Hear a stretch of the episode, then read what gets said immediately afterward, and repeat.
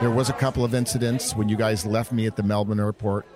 I actually did not put my suitcase on and I held up the plane flight and people were getting pissed because I, I was still You were flip flopping. I was flip flopping, you know.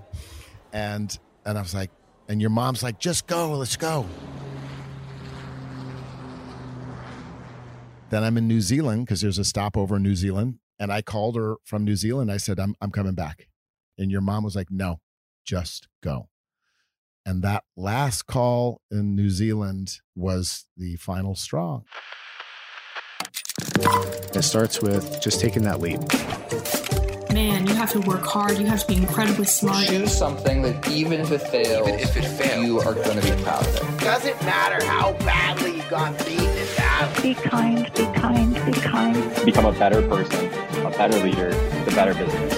Go with your gut. I'm Samuel Donner, and this is Finding Founders. You just heard about the time that Frank Donner made the painful decision to move back to Los Angeles, momentarily leaving behind his wife, his daughter, and well, me. Yeah, you heard that right. Today, we're talking to my dad, producer, actor, and family man. I've heard bits and pieces of his story before, but now we're taking a true deep dive and exploring topics and stories that I honestly hadn't heard before. I mean, my dad's a pretty cool guy. He worked alongside the likes of Mark Ruffalo and Benicio del Toro at the prestigious Stella Adler Conservatory. He's gone all the way to the Academy Awards for Best Documentary. He's run multinational companies, and he's even started his own marketing agency, Black Box Creative Group. Frank's journey through Hollywood is certainly a lesson in adaptability. Like the overlapping highways of Los Angeles, his life could have gone in any direction, off any exit, to one of hundreds of vastly different neighborhoods. Yet, what if only one route could bring him to the love of his life on a different continent? And what happens if, like Frank, we only have one moment in time to make the right decision? A decision that could lead to the highest heights or the lowest lows. Let's zoom in on this big picture and see Frank's early childhood in Chicago, back when his future was as blank and unmarked as fresh winter snow. What's your like earliest memory growing up in Chicago? The first one that comes to mind is sport, sparklers on Fourth of July, uh, and then the next one would be um, making an igloo in snow, What did that look like? like a giant snowman, a disheveled one anyway. Yeah. Was that with like all your your brothers and sisters? Because you're you're one of ten brothers and sisters. So like, what was that dynamic like growing up for you? Since there were 10 of us, five girls and five boys, there was, uh, you know, there's always dynamics. Obviously, the older siblings took care of the younger ones. I think we were a pretty tight knit family. I mean, there are times where, you know, we grew up in Downers Grove, not to be confused with Donner, but as D O W N E R S. My siblings were, you know, we were kind of uh, watching out for each other. You know, there was a time where we had a bobsled area not far from where we lived. And I remember I was probably maybe six or so, and somebody was picking on me. I think because we got in the way of their bobsled or something, uh, sledding. And then my brother Dave stepped in, and then the guy was too big for Dave, and then Paul stepped up, and then Rick showed up, and my dad showed up. So we were fiercely supportive of each other. I love it. It's like Russian nesting dolls of Yeah. like Yeah, brothers kinda like coming up as like Yeah. I mean, there was always somebody there to protect us, and we grew up in a kind of idyllic part of Chicago. Downers Grove was a you know small, sleepy town, Mhm. and um, you know it was a really great place to grow up. You know, lots of room to run. Yeah. Did like all the kids have a like a thing? You know, like because I think like being one of ten, you have to differentiate yourself almost somehow. Oh yeah, yeah. I think you know, obviously being in a family of ten, you know, you're all from the same family, or at least they told us we were. Yeah. I think some of them were adopted. Uh, but yeah, there's you know it's it's interesting. I think the dynamics of a large family has its pros and cons, but everybody is very identifiable by their character traits. You know, Barb, as the oldest sibling and of course a girl, um, she was mom. You know, and she has always been kind of mom, and even to this day, she's friends with all of the nieces and nephews, and um, she has that kind of caretaker personality. Rick had a dominant force. I wouldn't say he was dad, but he became very good with mechanical things and he did very well in his own entrepreneurship. And then down the line, I think by the time it got to myself and my sister Nina and Mike, the, the last three, you know, during kind of family dynamics, there's always this, you know, my dad was a pretty powerful force in our family. Um, you know, ex-military and was going to be a priest, seminary. Yeah. seminarian. You know, went all the way to novitiate. So he was pretty dominant, and so in order to break some of what could be a volatile situation, I did become the comedic and comic relief of the family. And I think that, you know, has carried on and, and what I love doing. So, yes, acting came very early uh, in my days, and I use that as a, as a way to diffuse situations sometimes, especially the comedic part. You eventually moved to California. What sparked the move? When my father, your grandfather, got a opportunity with the company he was working, which was Bekins Moving and Storage at the time, as an executive, he was able to get a transfer to California. So they jumped at the chance. What were you thinking of the move? Well, at the time, you know, I was still pretty young, so I think I was eight, eight going on nine. I think there was an excitement for generally for the family. And then when my dad said, I have this opportunity, you know, and we're going to move, I'm like, it was an adventure. And so, did you all like pack in the station wagon and drive across the country? Yeah, we had a station wagon, you know, with that paneling, that wood paneling in the side. They packed us all in, and we made the uh, the road trip cross country. We actually didn't quite almost make it because we were all piled in, and we had stuff still on the car and stuff behind the car in a trailer. And when my mom was driving somewhere, I want to say Nebraska, but I'm, I could be wrong, a woman was doing a U turn on the freeway, and my mom couldn't avoid slamming into her. So we totaled our car, Total the car. and uh, luckily nobody was injured too bad. Um, I think uh, Joey, my uh, second older sister, was injured in the front seat, and we had to, you know, uh, basically stay in some area in Nebraska for a while. And when we were leaving, they took off in a new car, and they were quite a few miles out when they realized that they were missing me, and they left me behind uh, accidentally. How? Uh, what were you doing? well, there's so many. and well, I was still at the place that they had left me, uh, and uh, I was giv given some ice cream by the, the the people that were running the place, figuring my parents would probably find out. and they did come back for you. You're did still here. I am yes, I did. I did make the trip after all. Speaking of almost being orphaned and neglected, I actually want to go towards your playing like Oliver Twist in grade school because it seems to be like one of those the, the first plays that really sparked your acting bug. How did you even get into that? Because like, did did Grandma put you in that? Yeah, grandma eh, comes from a long lineage of theater and music and acting in her Polish roots. So I think she naturally tried to find things that each one of us would have in a kinship towards. For Nina and I, you know, my mom thought the summer thing was good. And I think that also gave me the impetus to um, try out for Oliver Twist as Oliver. Oh, and I got to wear my hair very long because they usually cut your hair short you know, in, in Catholic schools. And I was able to grow my hair very long over the summer for the role. And I thought that was cool. What was it like getting into it? Because this is your first like real acting experience. Like, what was it? Do you remember what it was like actually like acting on stage initially? I think there's a lot of great memories because, um, like even maybe for you guys or maybe more for Sophia, you know, I had um, the luxury of a mother who was somewhat theatrical, Mm. and there was a lot of music in Oliver Twist. And so one of the songs is uh, "Where Is Love," and so How's it go? Where is love? Oh, that's why Does you it fall from always sing. You sing that song all of the Yes. time. Is it because of Oliver Yes. Twist But the from beauty is? Mom taught me how to play the song on the piano, which is why you and your sister play the piano. So yeah. she taught me how to play on the piano where is love but yeah it was really memorable because i got to practice the actually learn that song on the piano with my mom Mm. she helped me vocalize it and sing it and i got to get out of class you know early and sometimes Mm. miss things to do the performance. But i remember the opening night because this was really the first official time i was on a stage. That first opening night all of the uh, the principal they were all nuns. We had all nuns that were teaching at um, st mary's here in california and northridge and they were all up front in the front row. And one of them was sister enda and she was really hard and she had something called the chicago repeater which was a newspaper they used to call it the chicago newspaper that she would carry around that's what she would whack the kids with so she oh, was God. harsh Yeah. and I never knew that she had a soft side, but I remember when I was singing the song Where is Love and I saw her crying and I was like, wow. And for the first time I understood the power of not only music but of acting and that never left me to this day. So moving on from Oliver Twist, like did you start to identify as an actor, as a creative? Like did was there more after that?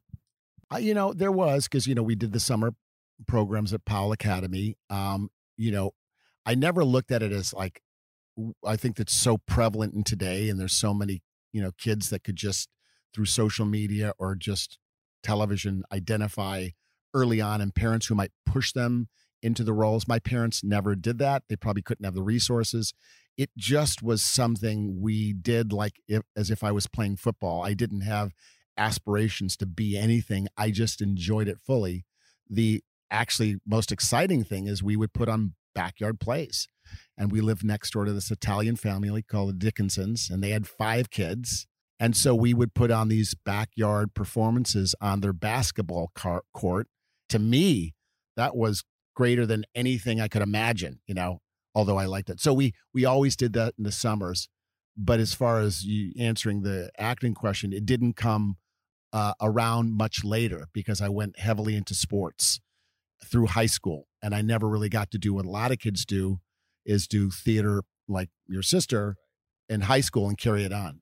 That came much later. When does that interest spark again? The, the acting interest came about probably in college. Um, I was studying radio, television, film. Why did you want to study that? And I don't know if this is, is quite the honest answer because at the time, you know, coming from a very sort of work ethic, Germanic, more formulaic, it was like acting may not have been the thing you do. It's just a thing. And so maybe I was still driven by a more structured thing and radio, television, film still had interests. Right. so it, it was like acting. a so it was like associated with acting, yeah. but like knowing knowing grandpa, like a very, very structured, organized person by the book. I imagine it would be hard to envision a world where you aren't kind of in corporate America at all. And so maybe at least this corporate America was as close to the actors as possible. It's probably a good way of putting it because I still, you know, and even during that time, you know, I still had interest in it and I might have dabbled in other things outside of radio, television, film, floating around it, but without direction or anyone that I knew that was privy to a bigger, you know, um, situation or moving into something that was truly uh, training, you know, and acting. I then did my best to navigate it, which is why I took the degree in radio, television, film. At uh, yeah, and you made some connections there, right? Because like your yeah. first job was from one of your your friends. Yeah, yeah. my best friend Lloyd. Yeah. yeah. So how did that happen? So Lloyd uh, Martin and I were buddies in college and he was a musician and played in a rockabilly band. So we hung out and did things. And then when I, around the time I was graduating college, um, I was looking for a gig and I had this kind of degree in, you know, radio, television, film. And he said, you know, my dad works at near Universal at this place called Video Masters, and they do this thing called post production. You should check it out. So I went down to uh, meet Lloyd's father, Lloyd Senior, and uh, he interviewed me and um, he gave me a job in the Spartan spot. And so that was my first segue into into the world of of production, if you will. Yeah. And what did you think of that first job in production? You know, post production is a very dry aspect. It's the final stage of of you know finishing something. So it had interest because you were watching television and film. It had to come through, and this was in the early days of technology. So there was interest in. There was a technological component and there was a finishing component of getting something done to be aired. So I learned a lot, but no, it was not, you know, the exciting part. Do you think creatively it was it was like satiating? No, because that there was the first awakening. You know, when I was working after this for a year. I was working there and uh, you know, not I think probably a year after college or so. And um, there was this great Subway sandwich place just around Universal Studios, and I was always get there, and I would get this uh, Subway sandwich. They made the best pastrami and Cheetos. It was my thing, and a drink. And I remember going there, uh, you know, during lunch one day, and I'm sitting in my car, and I'm like, "So is this all there is? Post production? Damn! I will not live life like this." And I said, there was an epiphany. I said, "Ah, this no, this this is this can't be it." I wasn't feeling fully satisfied satisfied it. I didn't want to have a life of eating pastrami sandwiches and Cheetos and Diet Coke, you know, endlessly. And so then there was another occurrence through this Lloyd, which got me to then change it up. And I shared with him my angst. I said, Lloyd, I'm not really, you know, happy. You know, I was making good money, but something was bugging me. And I said, you know, I was thinking of buying a house at one time because I was making some money. And uh, and he said, you need to go to Europe for three months. And I'm like, what? But how will I live? I need a job. He goes, you'll always have a job to come back here. And so he was the first to inspire me. And then I sat down with your grandfather, my father, at a Chinese restaurant and said, Dad, you know, I was about to buy this house and put a down payment, but then I'm thinking of going to Europe. And my dad was really good. He goes, You should go to Europe. So what what happened in Europe? Well, I started to, I decided to go with my best friend and neighbor, Bob Dickinson. And uh, we had prepared to do this whole thing and travel to Europe. And then within maybe a few weeks of us going, or maybe it was longer, he decided to bow out. So that means, and I wasn't going to stop this, I was going to do this trip. And I went and got the Let's Go Europe book. And my dad and my parents hooked me up with somebody I could stay with in London to at least kickstart it. And then you did the Eurail, and you, uh, a lot of um, Americans and other people traveling, uh, you used the youth hostel and the Let's Go book, and it was kind of well mapped out and traveled. Although a little bit of scare, you know, a little bit of nervousness, I was excited. So when did you start renting bikes? Well, I I traveled a little bit, and then probably maybe halfway through my trip, my time away, uh, I was in uh, Copenhagen, and uh, there was a youth hostel there, and I was uh, sitting uh, eating something with uh, Gerloff, who is the guy I met along the way, and he was telling me about his family, who were one of the biggest distributors of um, toilet seats and uh, and then we were eating something, and I said we should go and rent some bikes. And then all of a sudden, this person said, came out of you know nowhere and said, "You're going to hire bikes?" And I heard this Australian accent, and this girl poked her head up, and I'm like, "Whoa!" And even Gerloff goes, "Whoa!" But uh, that like stopped me in my tracks, and I'm like, "Yeah, this is good." And then Gerloff and I had like we had to like duke it out for her, and then we all hired bikes, rented bikes, and we took off. That was the first time, of course, uh, meeting your mother, and um, that changed my world forever. Yeah. So uh, how did you end up beating off Gerloff? Well, you know, your mom could probably, you know, bring some of this into it, but I think uh, somehow I inspired her by saying that I was from California. I was American, even though she said she'd never be with an American. And I was one of 10 children. I think that piqued her interest. One of 10 all from the same parents? I said, yeah, yeah. And I started to tell her my story. Uh, and then I think along the way, I started to hum a few bars and sing. And she thought, wow, this guy can sing. But I think by the time we got to Poland, uh, that's probably when I she decided maybe I was, you know, a better catch than Gerloff. But she could have been the toilet scene queen of the world. She could be sitting on millions, literally. So when so you guys started traveling together, like all over Europe, right? Yeah. So she had already been traveling a little bit. And then we left Copenhagen and decided to take the ferry to, I think it was to Poland. And we were, you know, in Czechoslovakia, lots of interesting occurrences along the way. But yes, we started to travel and, you know, get to know each other. And we had uh, all the way to Greece and then on into Turkey to uh, from from Rhodes to Turkey uh, so it was probably the most memorable time of my life in travel, meeting somebody that you immediately connected with that rocked your world.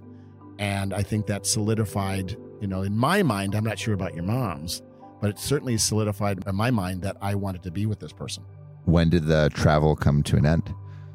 My sister Nancy was getting married and uh, that was 1989. I think that was the year I was traveling. And she said, "You, I, you know, you must come back for my wedding. You're in the wedding party. I will never forgive you. So I had that. I was that close to like staying with your mom and traveling because, like, you know, and that was in Turkey. So we had gone to places like Hagia Sophia together, very spiritual and Zen. And we had the incredible, you know, the salt baths and and getting, you know, all these incredible experiences in in uh, in Turkey. And I think we are at one of the bazaars in Turkey, kind of like a market. And I had said I got to go back. When did you get in contact with her again? Well, um, she did end up coming and staying, uh, you know, going in through New York, and she has some interesting stories of her own there. And then she came through Chicago and stayed with some of my um, relatives. And then she came into California, and it was more hopeful for me, like, oh, this thing might work. You know, now Yeah. she's in California, staying with me. Yeah. Um, so yeah, how, how did you maybe maybe we track back a little bit? How did you start getting involved in acting again? I think I started to meet people who were more like the people I met in Europe, were more artistic. And um, I think, you know, when your, you know, your mom came, I think we started to meet some people. And then I started to explore acting through friends and other people I met. And before I got to Stella Adler, I actually was taking acting classes How were those first acting classes? they were good. I was probably in my late 20s, maybe. And there was an acting coach called Corey Allen who was very good. Somebody referred me to him. I m- met a friend who whose mom was an acting teacher and I took that for a while. And what were you learning about the craft? You know, I think this was the the other side. It was probably the non-real creative side of of of acting that you might get in some great universities and and theater programs. I was getting sort of the commercial side of things, meaning like this is what you need to do as an actor and learn and here's some skill sets that you have. It wasn't the deep learned aspect which you would get from a Stella Adler How did you find out about Stella Adler's conservatory? Yeah, I think that probably came again through, um, you know, the trail of finding the breadcrumbs towards something that, like, well, you know, this is interesting. I'm going out on these auditions and it seems good, but I like, like, it didn't seem to have the same thing that I thought it would. It seemed very, sur- it seemed very surface. And then I think I met someone, whoever that might be, that said, you know, somebody said there's something called a conservatory where you can study for a couple of years. You, you know, you audition for it. You were still able to manage working. And who is Stella Adler? So Stella Adler is probably one of the most prominent acting teacher of that time. And so her school was based on really learning and understanding the backstory of of your character. And I just fell in love with the process. And who were some of the students that you were that were in the conservatory with you? Well, Mark Ruffalo, Tim McNeil, Salma Hayek, Scott Corley, go on and on. There's, you know, so many great actors And were you guys like all hanging out together? Yeah, you know, I think that was the other beautiful thing about the conservatory. You made such good friends. We talked theater, we ate theater, we enjoyed each other's company, and it was magical. So, as you're going through the conservatory, how are you thinking about like diving into acting as a career? You know, I don't know if I was ever thinking about it. I, I guess I, I felt still like being in the backyard as a kid and doing, you know, the great zucchini.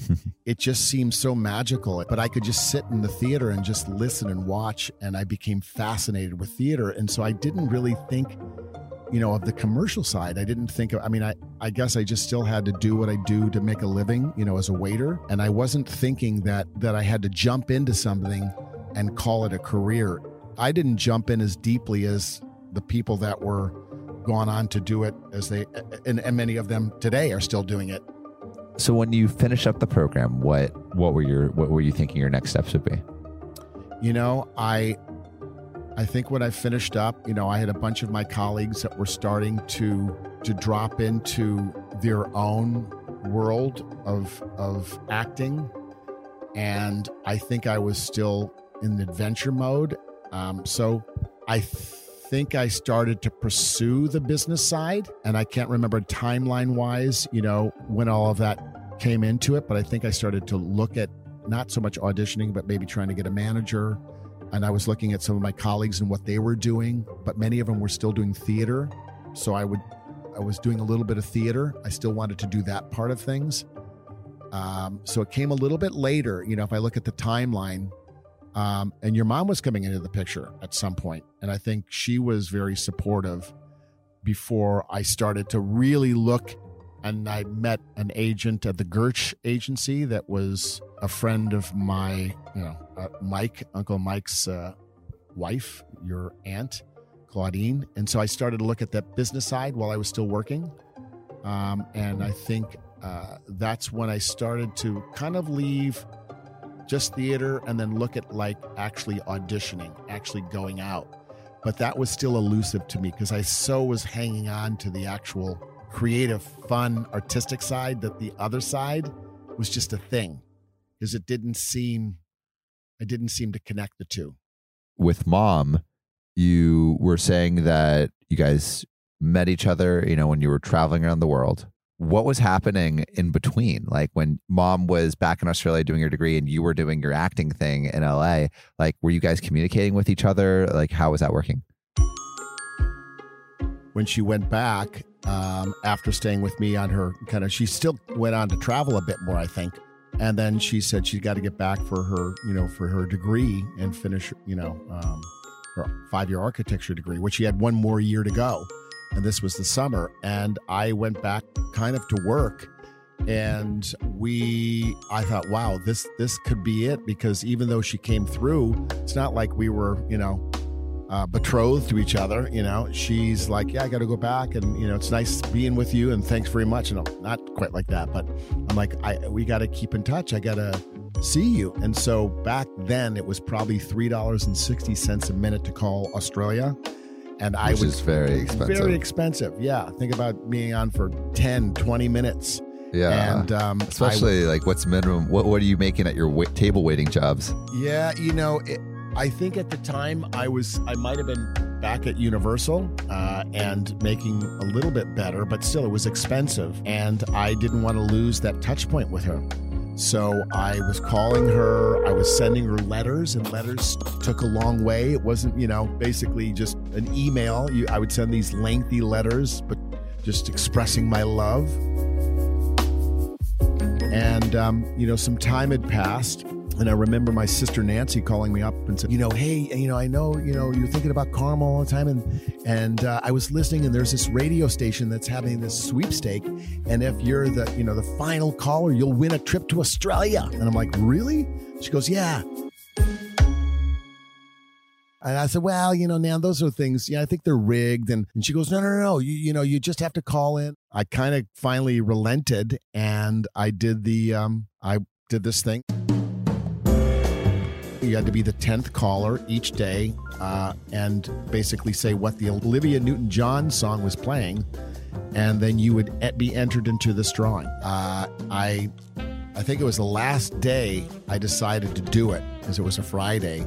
And my sister Nancy had called me and said, Hey, are you going to do this? And I did it.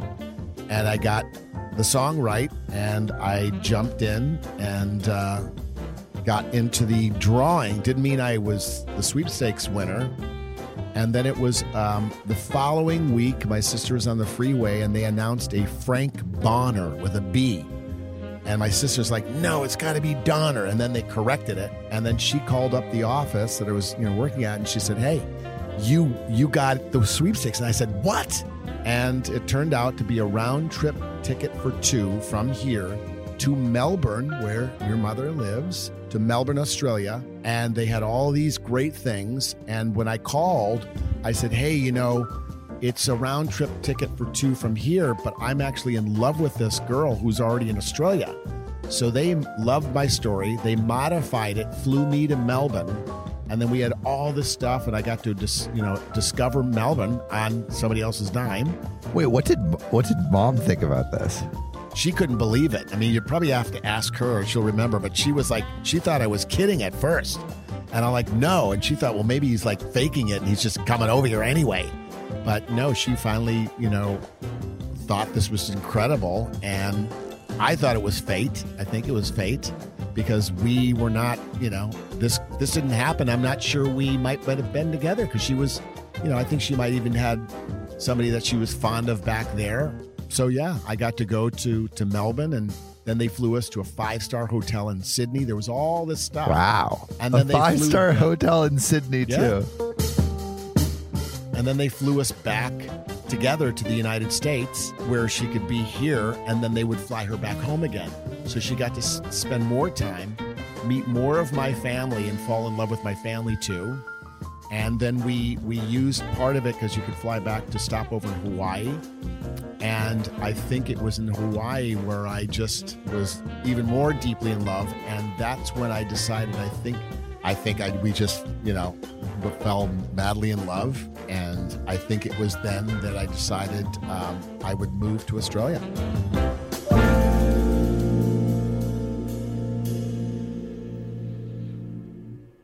And I loved Melbourne. I fell in love with Melbourne. Yeah. What made you eventually leave? I think a combination of I was getting a little homesick. I wasn't quite fully fulfilled in everything. Melbourne at the time felt small to me, to the rest of the world, where LA is quite a megalopolis and like New York. So, and your mom was inspired to taste uh, America again and live there. So, after nearly two years, and even though my career was going well in this theater circuit and working with very dear friends Nina and Adam, I felt like this was a time to go back and seriously devote to acting. And mom again could use her um, architecture degree degree uh, to come out here and uh, apply that.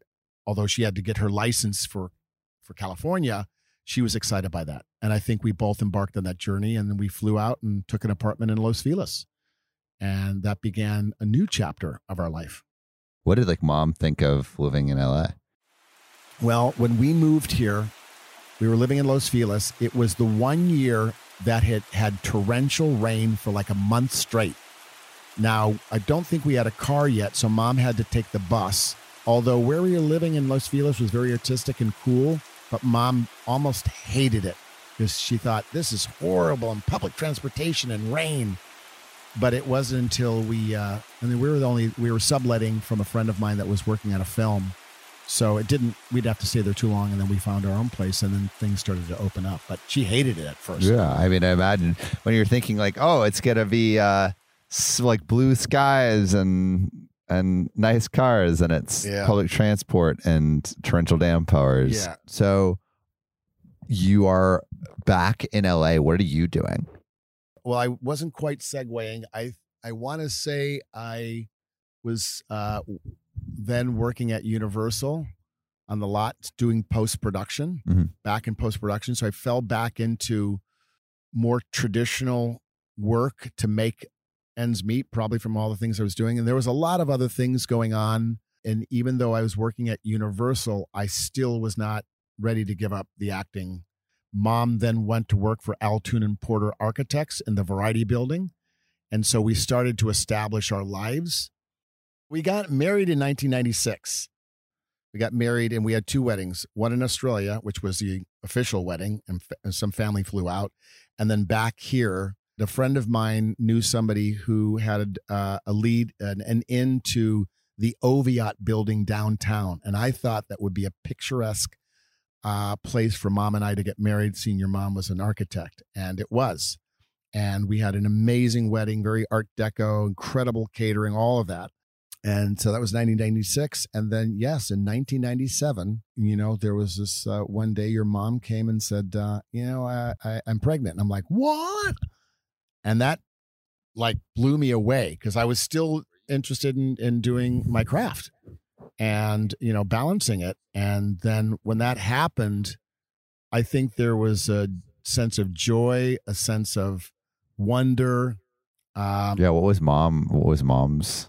we we actually both went in and it was a really emotional time for us both we actually went to a church and we found solace in there and we just sat and we actually just kind of together joined and like god we're going to do this and it was very emotional we cried we wondered and then um, mom was ready for it and then i asked her you know i said hey i'd like to take a little time for me i want to find out a little bit more about me to prepare pre- prepare for fatherhood and I want to discover a little bit more about myself in preparation for you.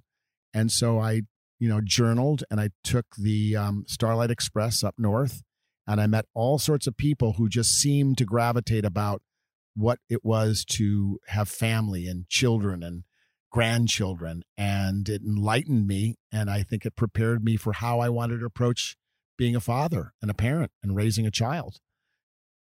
We were talking about Frank Donner, the artist. Frank Donner is still an artist, of course.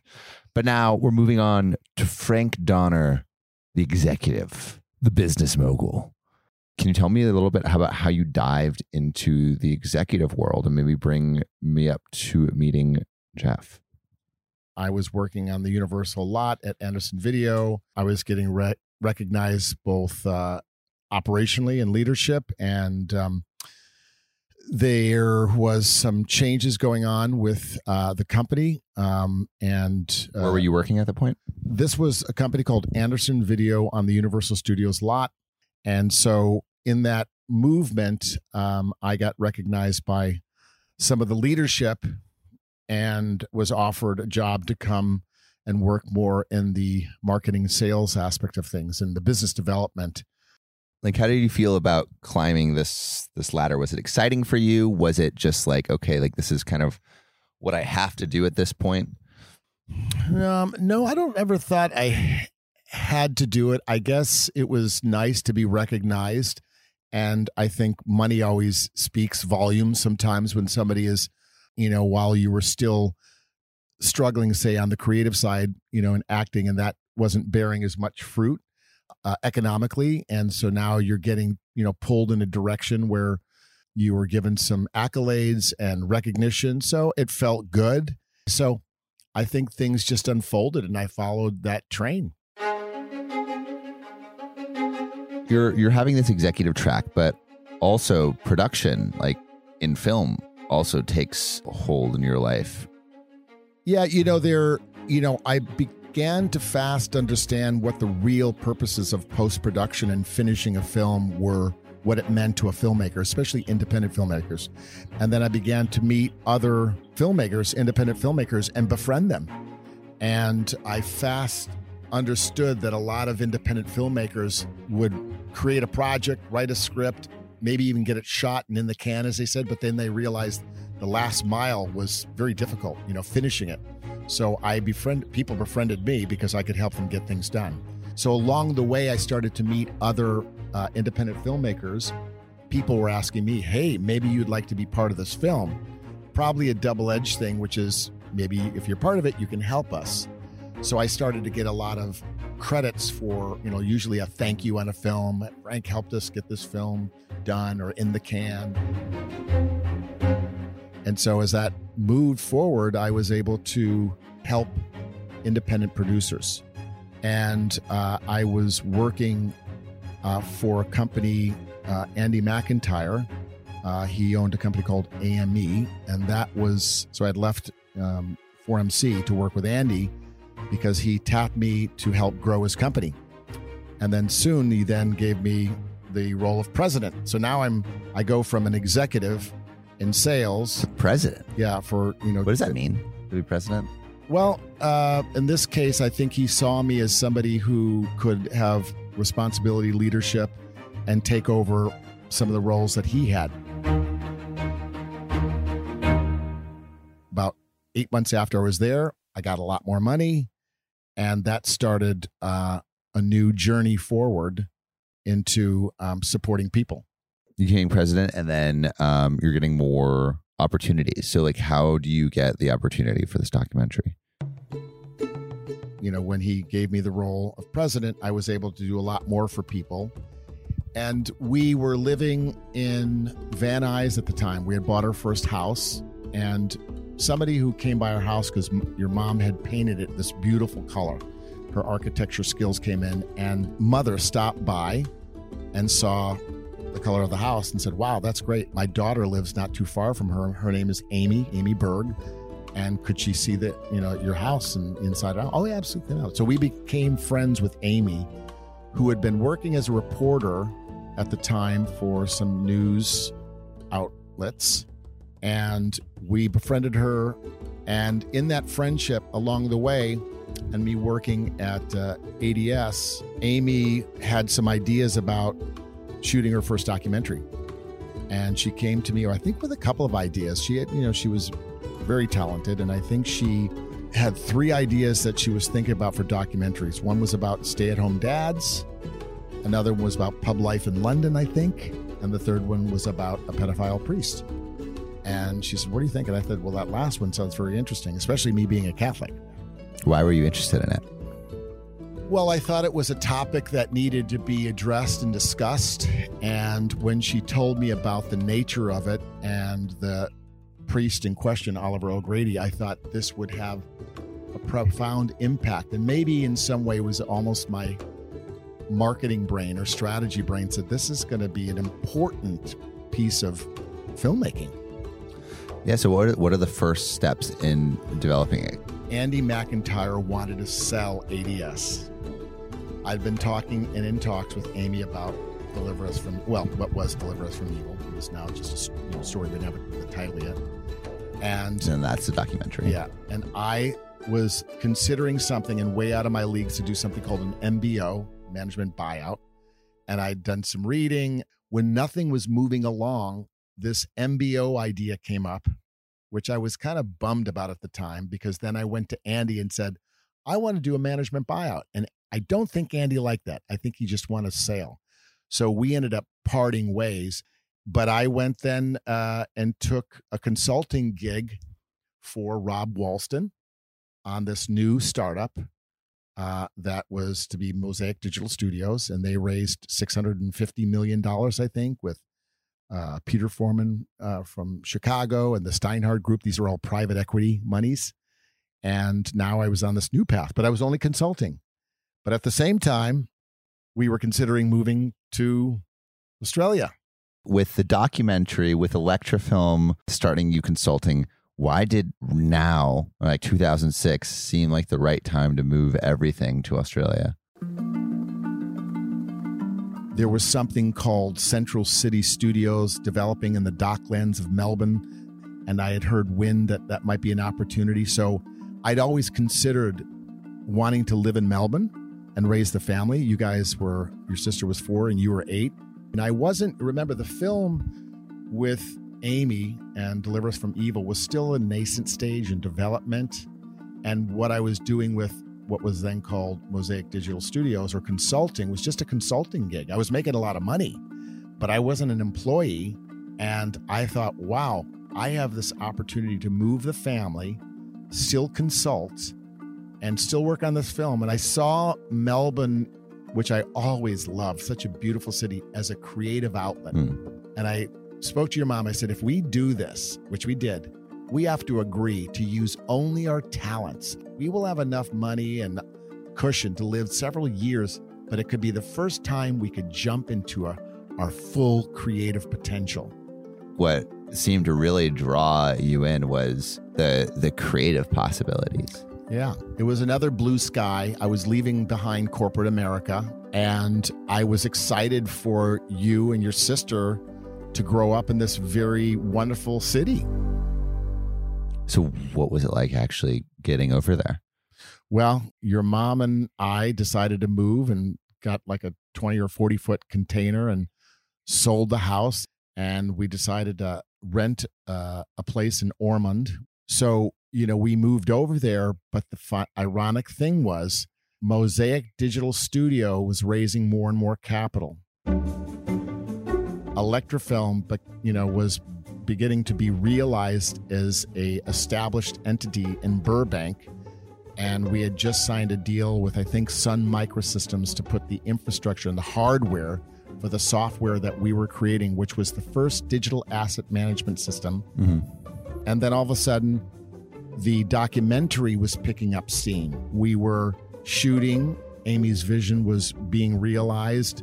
We were starting to get noticed and things were coming together. So I was flying back and forth, almost three weeks on, three weeks off. Yeah, how are how are you feeling about going back and forth? In Melbourne, I I was going towards the creative world.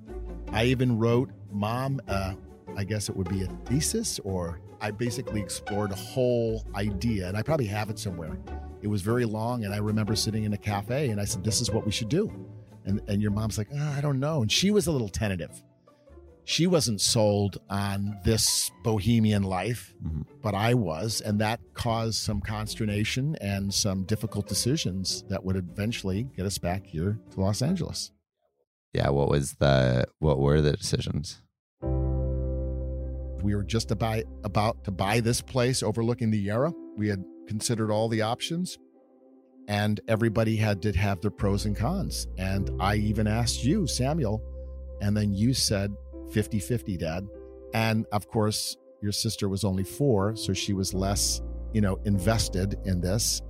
And your mom, you know, was probably 50 50 too. So we were all hovering on it. And your mom left the decision to me What do you think tipped it over?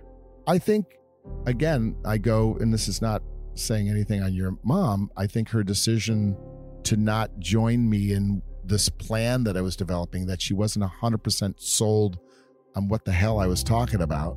And I had to try to sell her on that. Well, I can imagine like looking at it from mom's perspective. Like you're someone who's like, I'll figure it out. Yeah. And mom's say, someone who's like, let's plan it out. Ima- Imagine when she heard the plan, which is really just like, we'll figure it out, but this is the end point. That's a risk. A big one. So yeah, it was it became a very marked decision in her life and it was a difficult one. There was a couple of incidents when you guys left me at the Melbourne airport. I actually did not put my suitcase on and I held up the plane flight because I I was still like You were flip flopping. I was flip flopping, you know. And your mom's like, just go, let's go. And then I decided, you know, okay, I'm doing that. Then I'm in Wow. New Zealand because there's a stopover in New Zealand. And I called her from New Zealand. I said, I'm, I'm coming back. And I was flip flopping. I go, I, this is a wrong decision. And your mom was like, no, just go. And that last call in New Zealand was the final straw. And then I left for LA. And then it became a whole process of moving back. So is it like uh, going back into Electrofilm and Deliver from Evil? you know, it was like a fast track. If I recall coming back, it went from just the consulting gig to officially taking over as president of Electrofilm. And uh, we went into a mode of, of acquisition because we, again, closed a lot of money. And so um, that began the dual role of growing a company with Jeff, you know, in a two year period and flying overseas. So I was also given the title of Executive Vice President of Business Development of Mosaic Digital Studios, the corporate company, because I was building the flagship was Electrofilm. Flagship housed Mm. the technology of Sun Microsystems and all the software and the AI type of you know process that we're building with some really good engineer folks. And then I began a journey of flying, you know, Leipzig, Cologne, Stuttgart, Babelsberg, Berlin. We bought, you know, part of Babelsberg Studios, which was Marlene Dietrich. And we were acquiring companies, and it was a fast, exciting time. And at the same time, I had the film Deliver Us Evil, which is equally like a bullet train, you know, picking up steam. And we were moving towards uh, the festivals. In fact, I remember a time Amy and I were talking about film festivals, and you get to premiere in one film festival first, right? There's an importance of that. And I leaned toward LA Film Festival. We got selected, and that also changed the course because it allowed the film to get much more notoriety.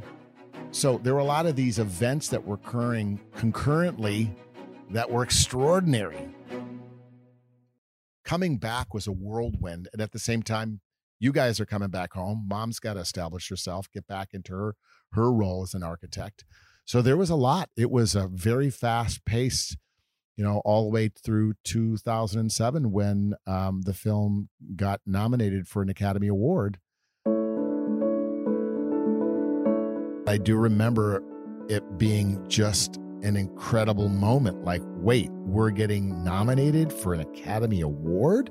Because to me, again, that that documentary was full of a lot of emotions, you know, um, but it was amazing time because obviously it's the pinnacle of entertainment to be acknowledged by the Academy and certainly for Amy as a director. Mm. Uh, and, and at the same time, all of the people at uh, Electrofilm were excited for me because we were doing some of the film production work at the company I was running. So it was like a duality in my world. Here's this one part, this other part, and it's coming together. So a lot of our, our team at the time was super excited for me. Yeah. And um, so it, it was, uh, it felt like the right thing now. Here I'm coming back, like, oh, I guess I made the right choice.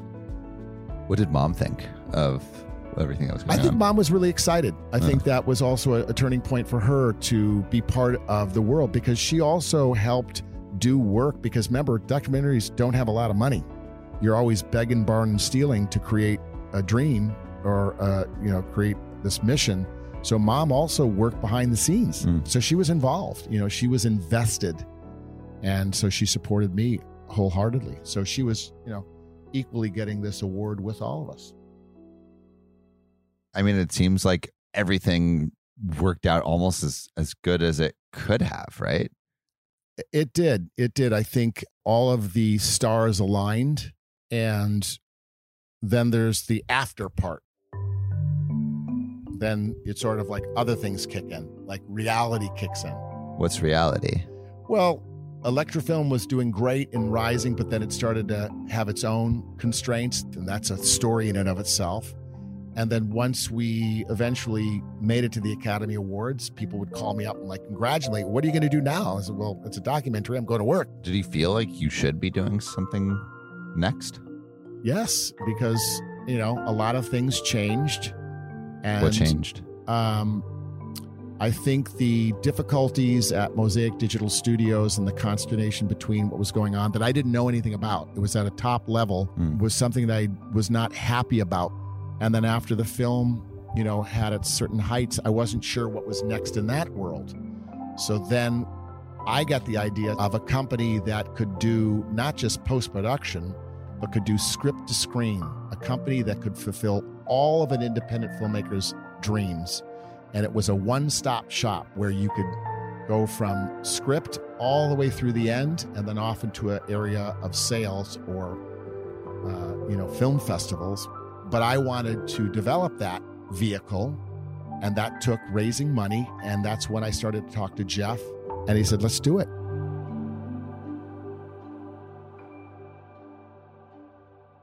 And that began the role of what would eventually be called Black Box Creative Group. What was it like raising money? Was it easy, as easy as it seemed? You know, yeah, it's a good question. You know, obviously Rob, you know, came from Wall Street, and so he he knew private equity people, he knew money people, so he was in a very different stratosphere than I was.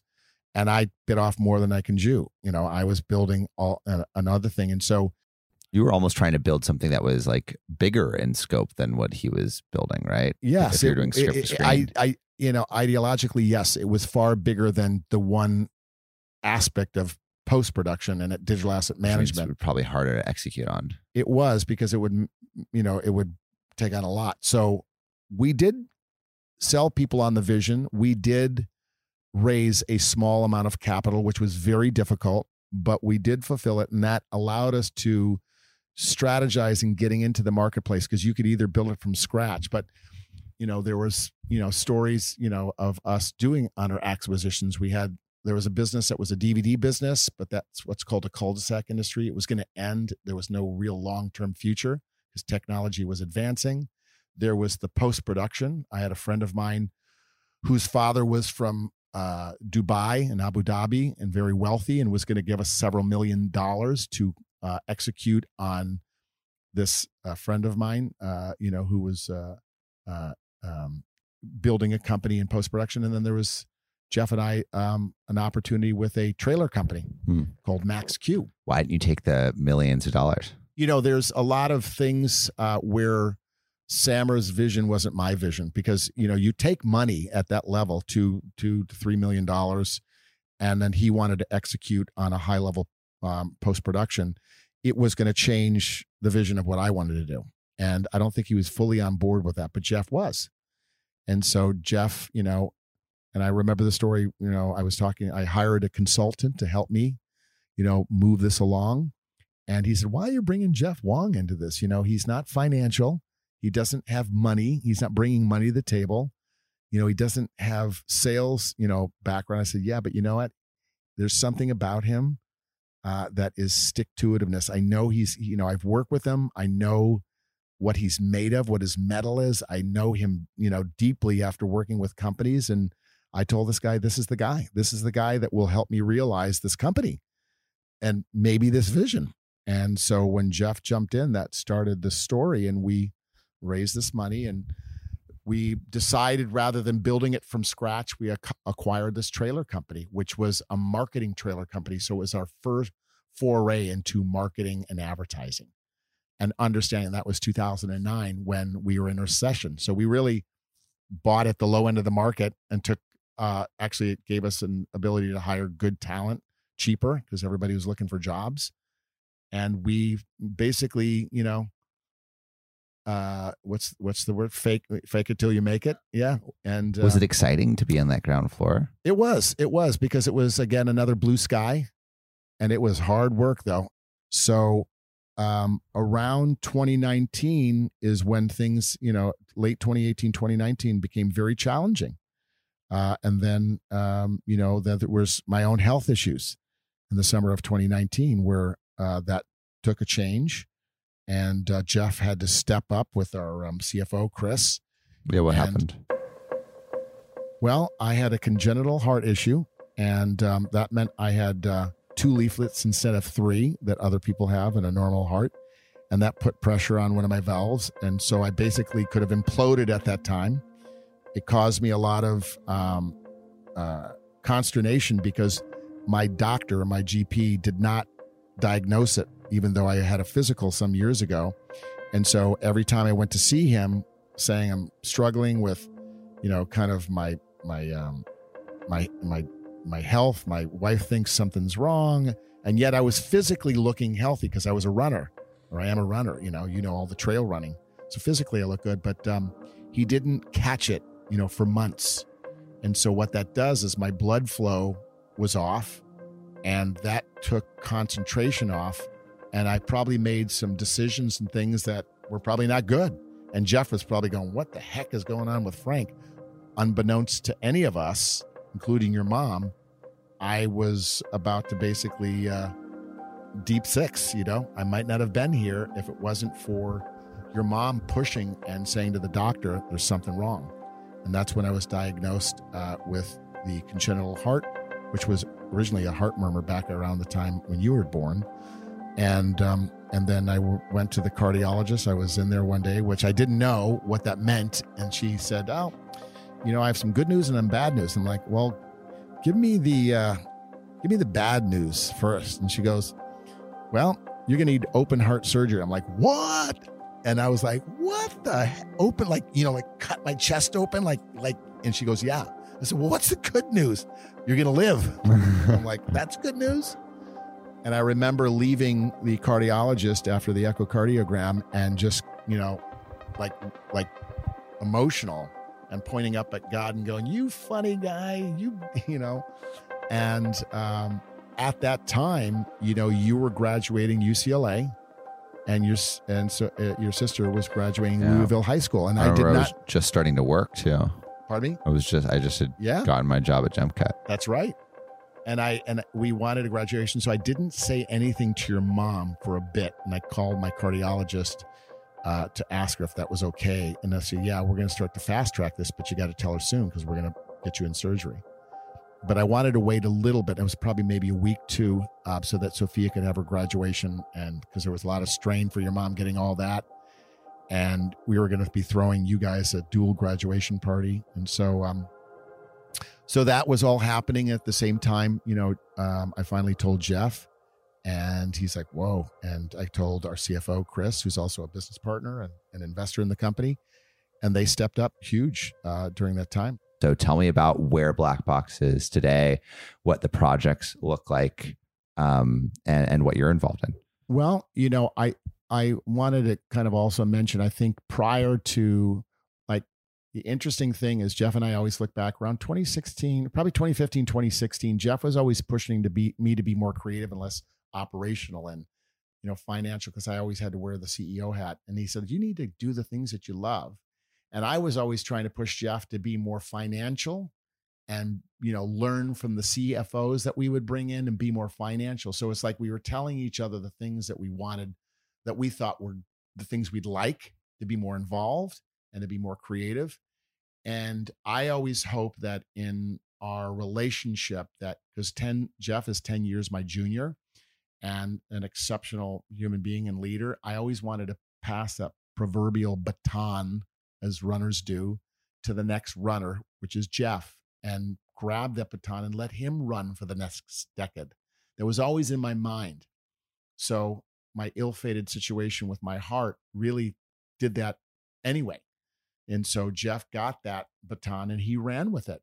And so during making it through the pandemic and supporting that, it started to open up these opportunities, like what you mentioned about with this mobile only short form type of content. And then when we were moving through the pandemic, I started to think about another opportunity because we didn't have the same theatrical release type of opportunities. We had partnered with another company to do biz dev, and that started to work. And Jeff had some clear visions and missions and what he wanted to do as a leader. And that gave me an opportunity to see if I could open up new doors with original content and that was where Black Box Original was born. I hired a person named Karen Criswell to support that mission. She'd always been a contractor for Black Box over the years, and she had been with DreamWorks, and she was a very good uh, producer and operational person. So she was kind of the first pick to help work on this. And Jeff and I talked about it at length, and he was very supportive. He said, "Well, what do we need to do to launch it?" you know um, what is black box originals you know um, uh, w- where do you see it going and we sat down intimately and worked out a business plan and so black box original spawned this idea of working in original ip and content not that we would develop it at this point. We're not ready to come up with our own ideas write our own scripts. We would partner with other people. And so the first one out the gate was this uh, a Little Spark, which is um, an animated series, and we started looking at other projects, docu series, films, feature films, documentaries, and we have a slate of about six projects. But it was all in this new idea around creating uh, original content, and that we would have some ownership. So it really kind of goes back almost to the original kickoff of script to screen and being involved in the whole process from development of a concept or an idea to um, pushing forward uh, to complete a project and yeah. get it sold. And so, it seems like you're now tapping into like the most creative parts of yourself. Yeah. Yeah. Yeah, I am. You know, I think that it's exciting. You know, I was recently at the Tribeca Film Festival. Um, I have something called Kidscreen in Miami coming up. You know, I was at the Produced By conference where there was pitches going on. So it is coming full circle. It's not fully mapped out it's still in that you know very nascent stage of unknown and a little nervous about is this going to work? Because it's a whole new entity. It's not officially launched by the way. You know it's still a soft launch so black box originals as we're seeing it right here is not officially launched. Just want to say that. Ground floor there's a lot of work and a lot of unknowns but it is i think tapping into all the things that i enjoy about entertainment. And i think it's another blue sky picture for us mm. you know and for me so, looking back at your story and all the things that you've done, um, what advice do you think you would give to like your 25 year old self?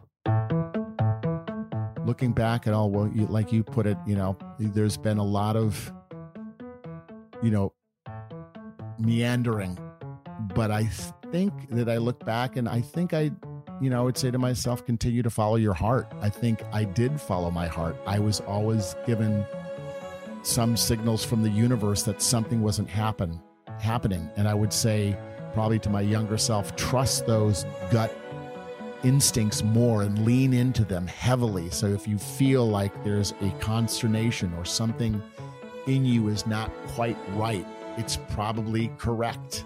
And you should lean into it and open it up and really allow yourself to embrace it fully and um, click into what is really driving you you know as a person on this planet you know what Not so much about what is your ultimate, you know, career path, but what's bringing you a sense of joy. And for me, I would tell that younger self, um, you know, be an adventurer, follow that gut, follow that instinct, um, and you know, do it unabashedly. Don't look back. Thank you so much for listening. If you haven't already, make sure to subscribe, rate the podcast five stars, and share with a friend. If you have any questions or comments, DM us at Finding Founders Podcast on Instagram, LinkedIn, or Facebook. Finding Founders is produced and hosted by me, Samuel Donner. Our Chief of Staff and Operations is Jessica Lynn. Our audio editing team lead is Adrian Tapia. Support from Irene Van Berkel, Matt Fernandez, Renee Buchanan, Sophia Donner, David Saide, Ashley Jimenez, Nicholas Guzman, Aaron Devereaux, Sanessa Gisley, and Lois Choi. Our outreach and research lead is Kenny Ong, with support from Sarah Hobson, Cherise Tan, Harushi Kanauchi, Kristen Hagelin, Aya Cortez, and Valencia Lu. Our writing team lead is Elizabeth Bowen with support from Aiden Ashworth, Nikki Mukawa, Sylvie Wang, and Eric Mena. Our design team lead is Shruti Ramanand with support from Tiffany Dang, Yao Liu, and Dina Gabriel. To see more of what we're up to, subscribe to our newsletter at findingfounders.co. Thanks again for listening and see you next week.